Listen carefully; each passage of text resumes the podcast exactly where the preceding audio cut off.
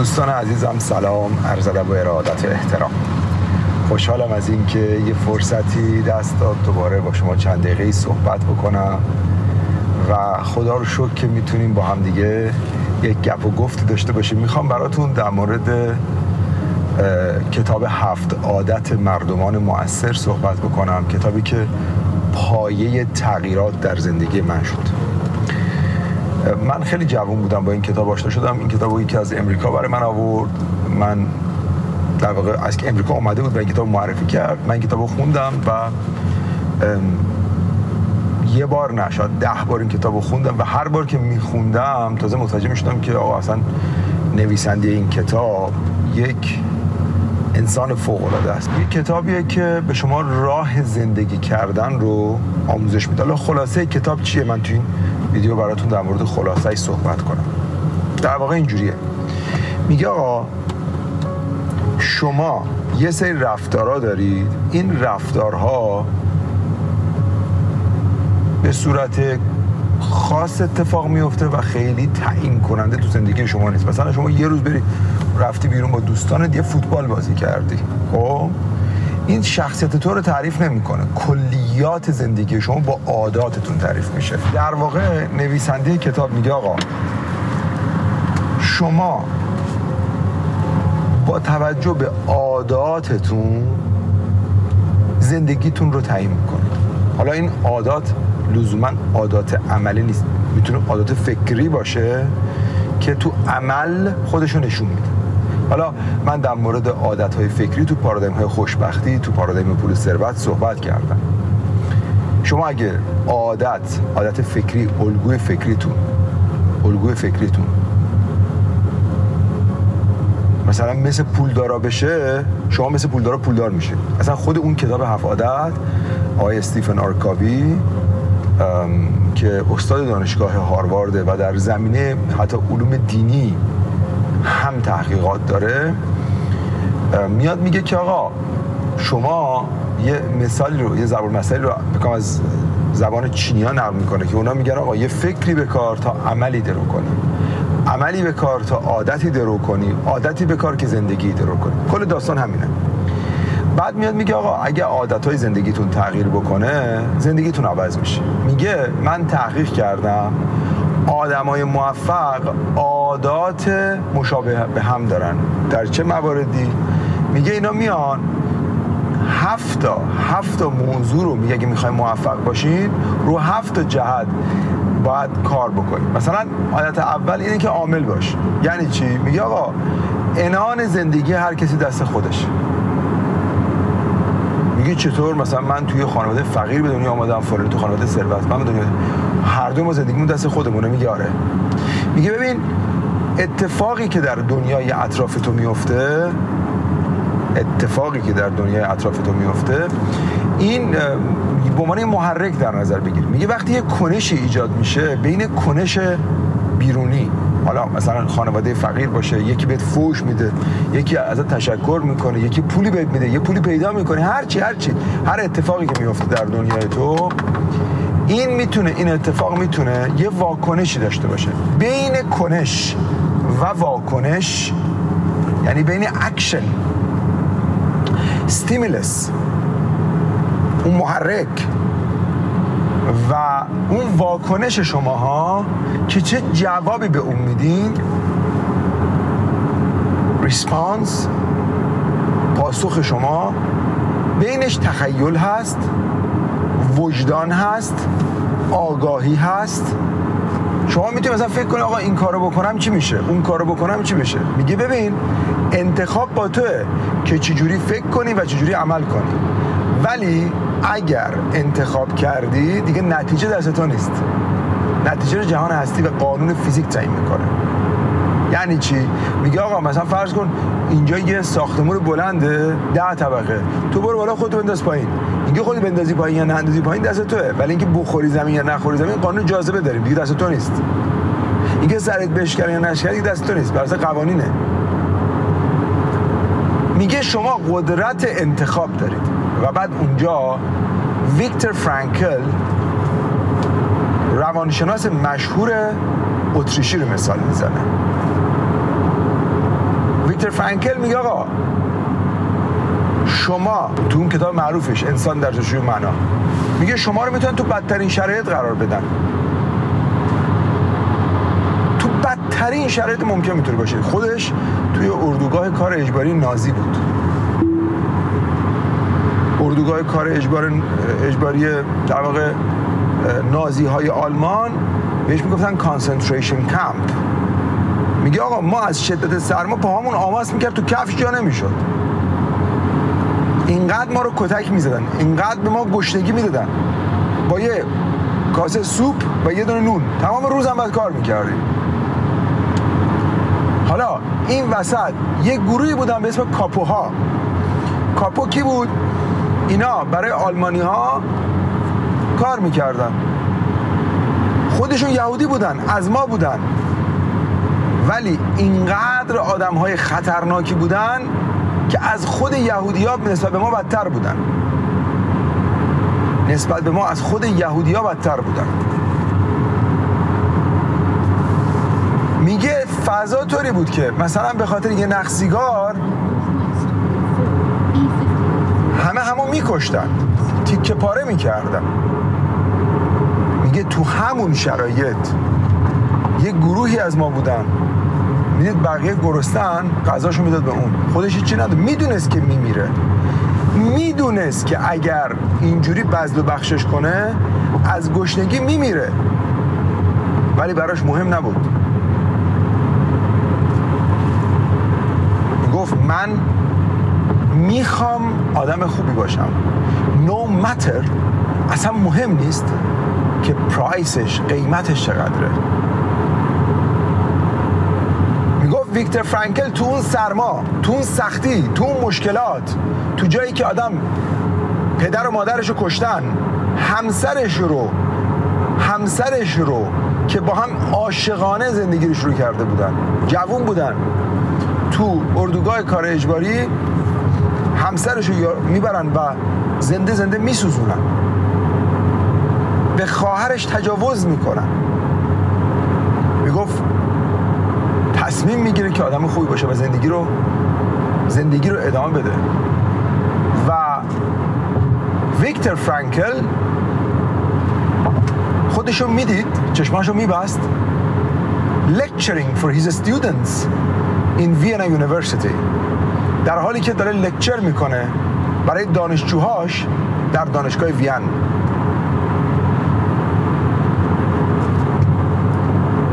استیفن کاوی میگه ویکتور فرانکل یه درس بزرگ به ما داد که انسان تعیین می‌کنه به چی فکر کنه؟ تعیین می‌کنه که آدم خوبی باشه یا بدی باشه. توی همون اردوگاه کار اجباری کاپوها که خودشون هم از همین جهودا بودن اونا تحت تاثیر شرایط هم قطارهای خودشون رو اذیت می‌کردن. مثل حکومت های دیکتاتوری مثلا می‌بینی توی حکومتی یارو اطلاعاتی میشه. می‌دونه حکومت داره ظلم می‌کنه. می‌دونه اون حکومت داره ضربه می‌زنه. ولی نسبت به مردم خودش مثل کسی که بازجوی یه حکومت دیکتاتوری بازجو که میره توی اون قرفه فقط به منافع خودش فکر می‌کنه. یک جنگی رو در تصورش میاره میگه به خاطر اربابم باید طرف رو شکنجه کنم. براش مهم نیست که این شکنجه چجوریه. براش مهمه که فقط از طرف حرف بکشه و پیروز بشه. کاپ ها اینطوری بودن. ولی در همون اردوگاه کار اجباری اشخاصی بودن که بزرگ فکر می‌کردن بزرگ زندگی می‌کردن و انتخابشون با کاپوها فرق می‌کرد. می‌دید یکی مریضه روزی یک کاسه سوپ خودش داره. میاد اون یک کاسه سوپ به این مریض میده میگه تو از گشنگی نمیری. میگه تو خودت چی؟ میگه من سیرم. اوکی هم گشنه است. میگه من سیرم. میبخشه. نه به خاطر این که از کسی پول بگیره. از کسی پول به خاطر اینکه انسان بزرگ چویسش انتخابش اینه. بنابراین ما در هر شرایطی می‌تونیم انتخاب بکنیم. ما می‌تونیم تعیین کنیم چجوری زندگی کنیم. از چی بترسیم؟ و نسبت به چی نگران بشیم؟ و نسبت به چی نگران نشیم. این ماییم که تعیین می‌کنیم. بنابراین اگر شما بخواین آدم بزرگی باشین اگر بخواین انتخاب بکنید هیچ کس. میگه همه چی از شما میشه گرفت. استیفن کاوی میگه. میگه آزادی جسمی شما رو میشه با زندان محدود کرد. ولی آیا آزادی روحی افکار شما رو میشه محدود کرد؟ اینکه چجوری انتخاب بکنی چه جدا باشی؟ تو همون زندان های وزارت اطلاعات در بعضی کشورها دختری رو می‌بینی. شکنجه شده تجاوز شده بلا سرش آوردن. ولی این انتخاب می‌کنه که نترسه و در مقابل حکومت دیکتاتوری بیسته. ببینید چقدر زیباست. خودش میگه آقا شما هر چقدر بدی بکنید من نمی‌تونید بد کنید. می‌تونید از من آزادی جسم من رو بگیرید. ولی آزادی روح من مال منه. آزادی فکر من مال منه. متعلق به منه. و شما نمی‌تونید اون از من دریافتش کنید. اون از من دریافتش کنید. میگه همینجور خوشبختی پولدار شدن ثروتمند شدن همه اینها انتخابه. ما انتخاب می‌کنیم که چجوری زندگی کنیم. ما انتخاب می‌کنیم که چجور انسانی باشیم. ما انتخاب می‌کنیم. هیچ کسی جز ما برای ما نمی‌تونه انتخاب بکنه. همه چیز دست ماست. وقتی که یه محرکی وارد میشه یه کنشی وارد میشه ما تشخیص میدیم که چه واکنشی بدیم. کنش دست ما نیست. اینکه حکومت دیکتاتوری باشه یا دموکراسی باشه. اینکه امروز هوا گرمه یا هوا سرده این دست ما نیست. ولی اینکه ما از این هوا اذیت بشیم یا نشیم دست ماست. بعد ستیفن کاوی یه جمله از گاندی نقل می‌کنه که میگه که هر کسی می‌تونه به شما توهین کنه. دیگران می‌تونن به شما اهانت بکنن. ولی اینکه ناراحت بشید یا نشید اینو نمی‌تونن به شما حقنه کنن اینو نمی‌تونن به شما اعمال کنن به شما زور بگن. این دست خودته. تو خودت تعیین می‌کنی که بپذیری یا نپذیری. ناراحت بشی یا نشی. این دست توه که من در هنر زندگی کردن بحث رو به اسم قادر بودن کنترل رو به دست گرفتن باز کردم. گفتم آقا شما می‌تونید کنترل زندگی دست خود بکشید الان بغلی من فوش میده من می‌تونم اصلا میشم احساس غلبه می‌کنم. بپرم بهش یقش رو بگیرم اینا یا می‌تونم آدم درستی باشم؟ و اصلا توجه نکنم. من می‌تونم رو اونور کنم. این که الان من چه واکنشی نشون بدم این دست منه. و بر اساس و بر اساس واکنش ها زندگی ما شکل می‌گیره. این واکنش ها هستن که زندگی ما رو تعیین می‌کنن که ما چجوری زندگی کنیم؟ که ما خوشحال زندگی بکنیم یا ناراحت؟ عادت یک. پس کنترل زندگی تو دست خودت بگیر. عامل باش. be proactive عامل باش. دست خودت باش. آقای سرهنگ ساندرز یه پیرمردی بوده. در هفتاد سالگی شست خورده سالگی تصمیم می‌گیره از این وضع فلاکت بار بدبختی و پول نداشتن بیاد بیرون. بیشتر از هزار تا هزار تا رستوران رو این بنده خدا میگرده. هزار سه رستوران میره. میگه آقا بذارید من یه مرغی رو درست کنم. خیلی خوب مرغ درست می‌کنم تو این سن تو این سن بالا. میگه بذارید من یه مرغ خیلی خوشمزه درست می‌کنم. یارو میخنده میگه برو بابا کاره بعد هزار تا رستوران میره. تا یه رستوران بهش میگه اوکی بیا اینجا امتحان کن. و همونجا وقتی که یه جا بهش فرصت رو میدن امپراتوری برگر کینگ رو بنا می‌گذاره. امپراتوری برگر کینگ. سوپر میلیاردر میشه پس ما با تلاشمون ما با انتخابمون تعیین می‌کنیم. استیفن کاوی میگه این دسته کسی جز ما نیست. ما خودمون تعیین می‌کنیم. استیفن کاوی میگه ما با انتخاب خودمون. آدم های موفق. میگه یکی از چیزایی که باید عادت فکری بشه اینه که ما خودمون تعیین می‌کنیم که چجوری زندگی کنیم. عادت شماره دو سه چهار پنج شیش هفت. که آخریش از شارپند سو. اره رو تیز کن. آدم موفق اره رو تیز می‌کنم من این کتاب رو هفتادت رو کامل خوندم. بی اقراق یکی از کتاب های مؤثر در تغییر کل زندگی من کتاب 7 Habits of Highly Effective People. نه منا کمپانی بزرگی مثل ام از پروفسور کاوی دعوت کردن که تو بیا و زندگی ما رو متحول کن و کرد. مثلا این آدم به نظر من یه پیامبره. شما می‌تونید کتاب دا... من می‌دونی چجوری زندگی می‌کنم؟ من الان تورا قبل از چی شد که گفتم تورا؟ داشتم فایل صوتیشو گوش می‌کردم.